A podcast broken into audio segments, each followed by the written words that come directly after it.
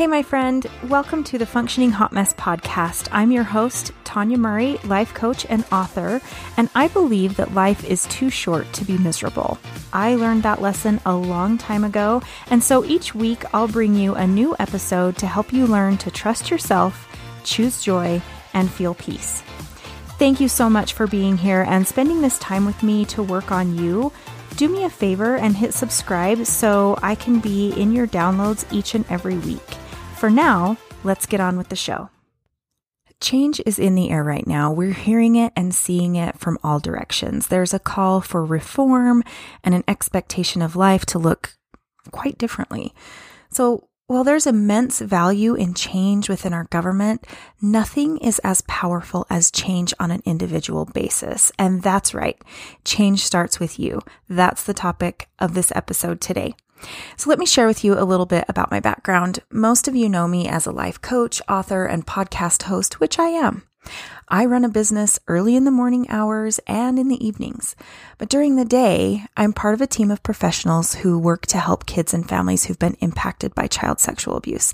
So my team consists of other agencies and disciplines such as law enforcement, child and family services, attorneys, medical and mental health professionals, victim advocates. You get the idea. So in some ways, I work with these multiple agencies who do business with within their own boundaries of red tape, right? Legislation and policies change the way my partners and I do business on an annual basis. So sometimes the change is good. And other times a new law is required to fix the unintended consequences of the previous one. It's not a perfect system, but it's what we have. And change within this type of structure takes time laws change, and then those who are affected by the new legislation have to figure out how that looks within their organization. They have to create new policy, they have to train their staff, and they have to implement the change. Sometimes it works well, and other times not so much. So, the point of this is that changing laws and policies takes time. It is a slow moving machine and it's definitely not an overnight fix. Now, yes, advocate for change within your area of interest, but don't expect that the change will solve the problems of the world, and especially not quickly. True change and rapid change begins with you. So, I want to share with you seven steps to change. So, the first step is going to be hold yourself to a higher standard than you expect of others. That's a bigger one than I think we really realize because a lot of times we put ourselves and our beliefs and our actions kind of on a pedestal. But when we really step back and take a look at it, are you holding yourself to a higher standard than you're holding others? Because it's usually the flip side. We're expecting more from other people, but we want to be able to remain in our status quo and in our comfort zone. We, we don't want to step into a new role. We don't want to change. Change can be tough. We don't want to adopt new habits. We don't want to have tough conversations, but we expect other people to do that. So this is definitely something that you need to work on is holding yourself to a higher standard than you expect of others. So this is a really minor scale, but I want to give you an example. If you've got somebody that's always coming in to work late, and you get there on time and you're just irritated because this person never shows up on time. Think about how much time you spend watching everyone coming in late. So you get there early, but you're watching all these people come later. You are wasting just as much time paying attention to what everyone else is doing than you would be if you were coming in late. So think about how that can translate into the work that you provide or perform. You start venting to others about the problem. You're wasting time that you could be doing something good. For me, that's a big one. I vent to others about the problems.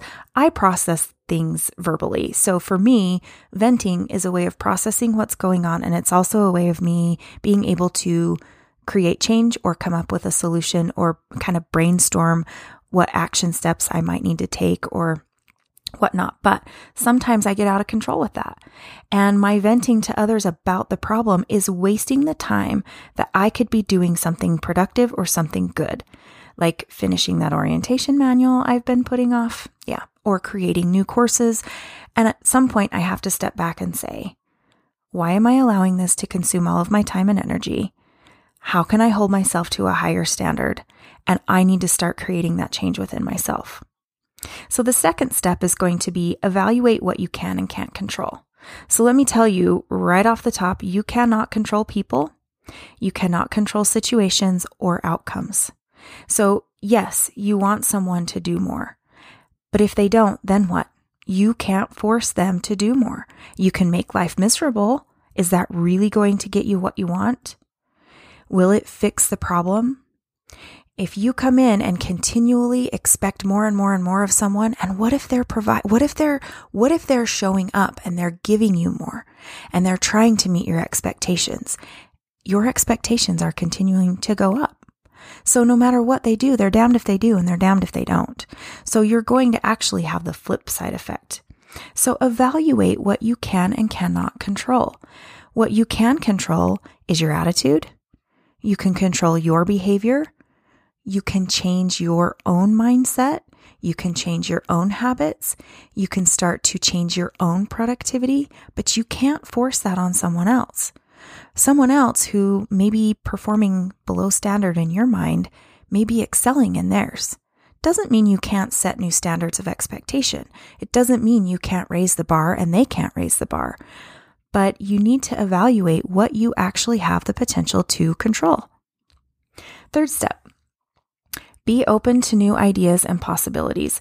Now, this is a big one for me because I think I have it all figured out. And if it would just happen my way, all would be well, right? And yet, I don't have all the answers. And I understand that when I come at something with my perspective and my belief on how it should be done, I'm not taking into account that there are imperfect people in an imperfect world following imperfect policies and practices.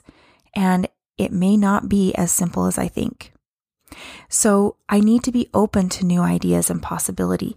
And I think one of the things that helps me with this the most is to understand that it's this or something better. When I was in a past relationship, I had, in my view, I was trying to make some changes. I wanted to see our relationship progress. And I was really asking in my mind for the floor, not the ceiling. So I was asking for a bare minimum, knowing that there was so much more potential, right? So when that relationship ended and I really started getting clear on what I wanted in another relationship at some point, I didn't want to negotiate. I didn't want to expect less. I didn't want to limit it. So I really started looking at what I did want.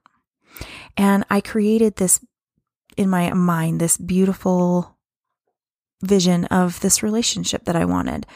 And then when I was ready to get into a relationship again, and I knew I wasn't going to settle for anything less than what I was wanting, but what I got was so much better than what I had envisioned. So I love the idea of saying it's this or something better because when we're not open to new ideas and possibilities, we might really be limiting the potential of the outcome. So remember to keep that phrase in your mind. It's this or something better. Always know that you can be open to bigger and better and more possibilities. But if you're close minded about it, you're not going to be able to hear those things. Someone else might be able to bring in a perspective that you had never considered. But if you're unwilling to take other people's ideas, then you're not going to get that. All right, the next step is to adopt a role model mindset.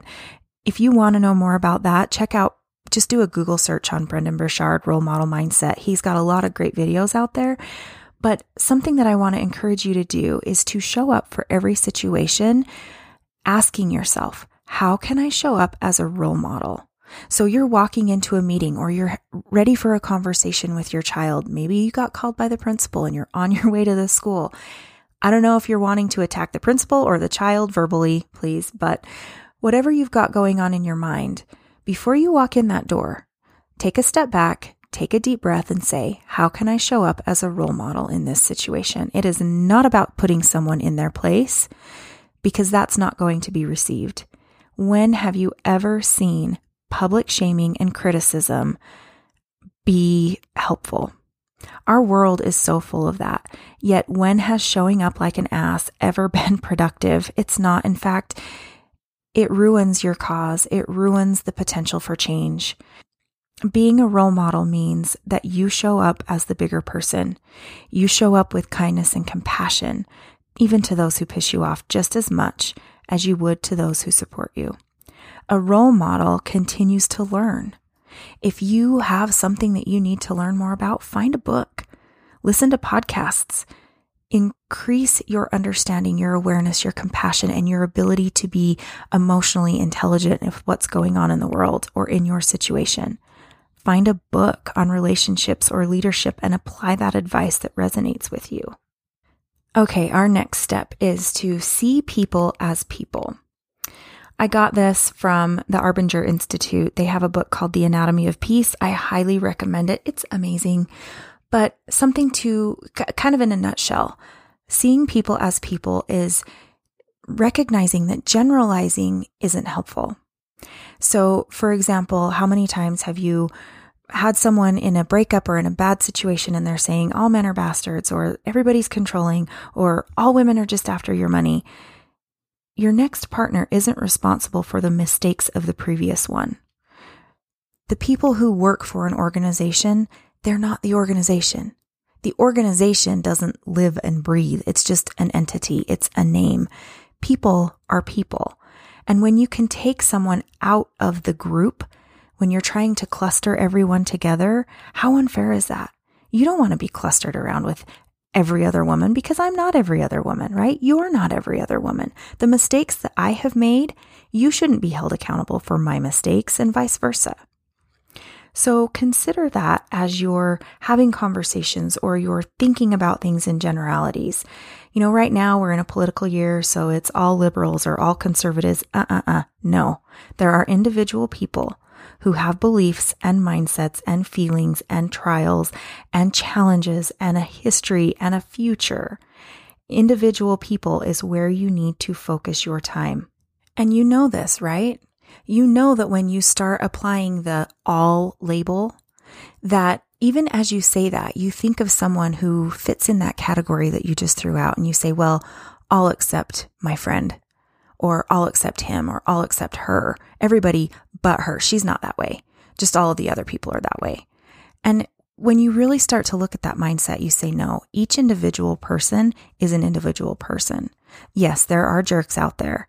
Yes, there are people out there who are complete idiots and jerks and whatever you want to call them, right? But they're individuals. They're dealing with their own issues. They're dealing with their own mindset. They could use listening to this podcast. I get it. But they're still people and they don't make up the whole. All right, last step. Here we go. Take action. It is so easy to bitch about the problems and then walk away with an attitude of, someone better do something about that. But you know that it's not going to be you. So that's not how change happens. You are the one who needs to take action. You can brainstorm ideas. You are so smart and you can be so creative. When you start applying all of these other steps, your creativity to solving a problem and taking action is going to expand. So come up with an action plan. What would you like to see happen and how can you go about doing that? And follow through. It may mean having a tough conversation. That is a hard one for me. I hate tough conversations. I avoid them like the plague. But yet I know that if I need things to change, I'm going to have to have them. It might mean setting boundaries in a relationship that's actually easier for me than having a tough conversation, even though they kind of go together. You may have to set new expectations at home or work. You might have to be able to say, from now on, this isn't going to be able to happen that way. Or, I'm going to start taking care of myself, not just all of you. And here's how I'm going to do that.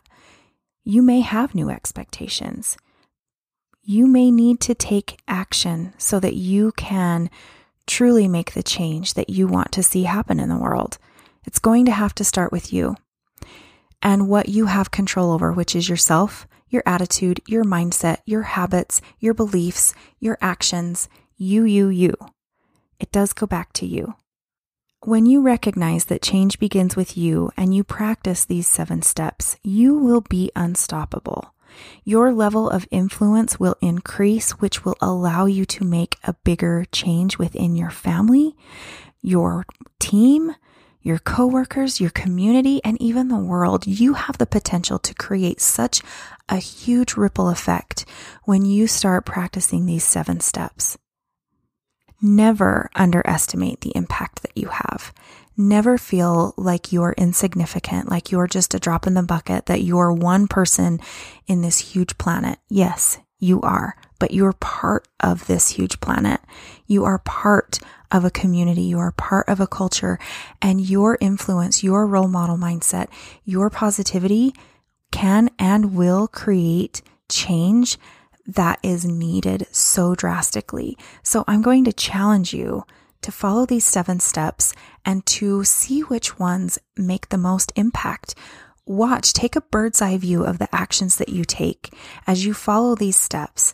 I want you to really look back and say, how is my changing myself impacting others? How is it impacting my family? How is it impacting my relationship, my workplace, the, the information I put out to the world?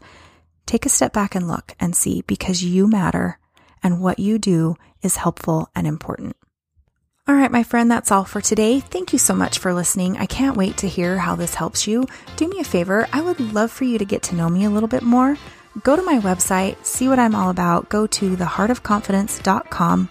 That's my website. I've got all kinds of cool information on there and a few freebies for you. So check it out. Follow me, see what you can learn about me. And as always, I have show notes there on this episode. I would love for you to comment on the blog post and let's start having conversations. Have a great one.